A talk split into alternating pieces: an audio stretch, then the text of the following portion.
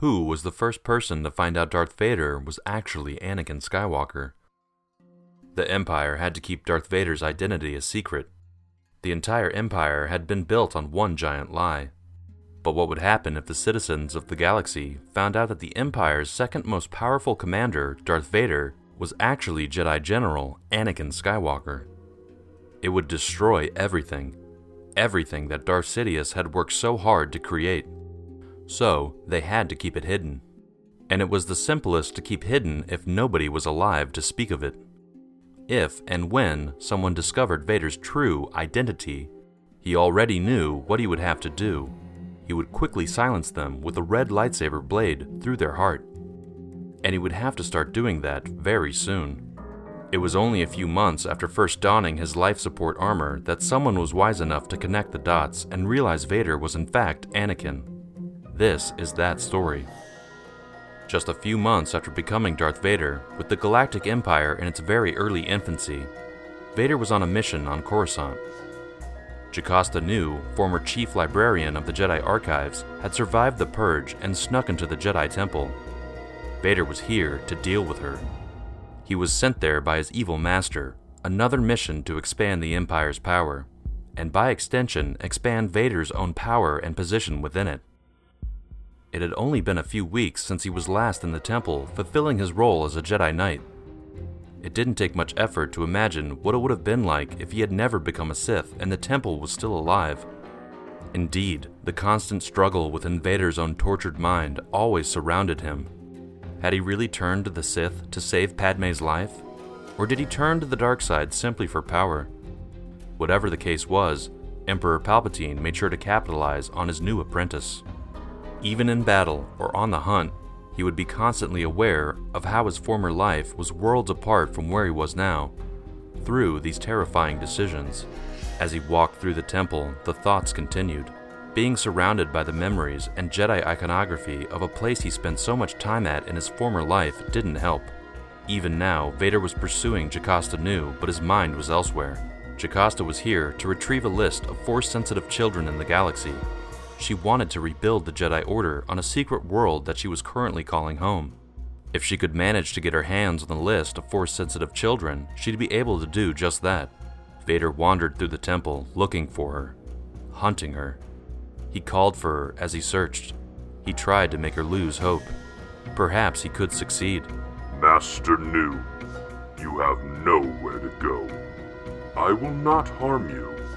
Surrender but Nu was too invested, and as a result, too powerful within the Force to let this affect her. Unlike Vader, her spirit was strong, and she didn't crave powers beyond her reach, as she knew what it would lead to, something Vader was a victim of. Vader's persistence eventually paid off. He was getting closer. Vader entered a room and thought he had managed to track Jocasta down. He ignited his lightsaber and stepped through the doorway. But he was caught off guard. As Vader readied a crushing blow, on the revered Jedi Master, his attention was suddenly swayed by an unknown robotic voice. Hello, bioscans indicate match to Jedi Master Anakin Skywalker. It was a Guardian droid. Vader hadn't heard that name in a long time. The droid couldn't recognize the importance of this moment. It was simply carrying out a computer generated program for assisting library patrons. But it was the service droid's next statement that really drove Vader to lose his attention. My apologies, Master Skywalker, but your presence in this vault is not authorized. Was this droid simply a relic of the past? Had its wiring been rerouted? This would, of course, been answered and explained to Vader if he hadn't, as usual, let his anger get the better of him.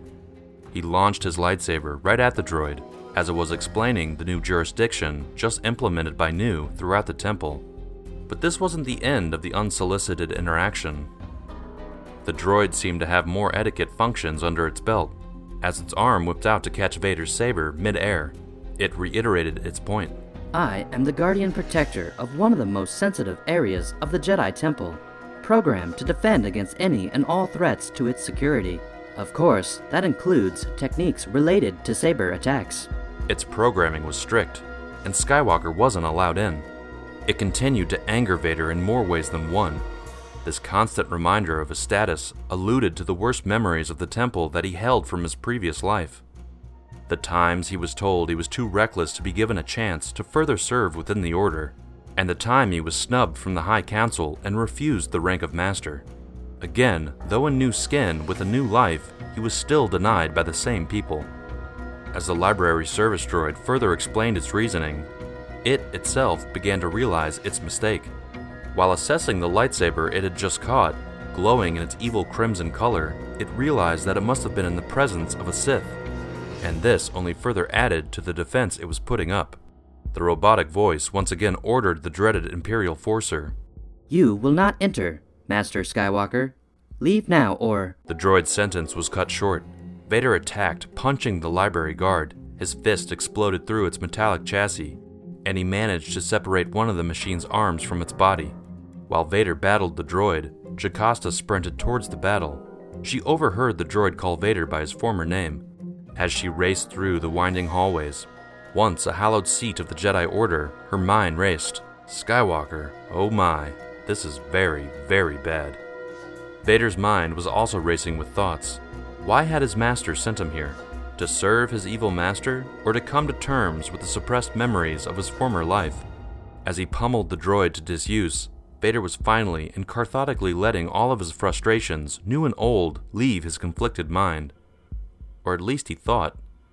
This violence was a natural outlet for him. This is why he trained in the ways of the Sith. But he knew after this battle was done, his old demons would come back to taunt him. Was he Vader? Was he Skywalker? Why was he even a Sith? With Padme gone, did he even have a purpose? These thoughts would return given time. Yet, this exceedingly rare event, a Sith facing an existential crisis in the former Jedi Temple, was also meddling with Jocasta's mind, as she desperately searched for where Skywalker and the droid were battling. While the droid distracted Vader, she tried to find an ancient Jedi weapon a kyber crystal blaster powerful enough to bore a hole through a mountain. Searching, she cursed herself, not remembering where she had put it. Jocasta, you're an archivist. This is in your element. Find it, you fool! All the while, Vader continued to let his anger escape by brutally destroying the service droid.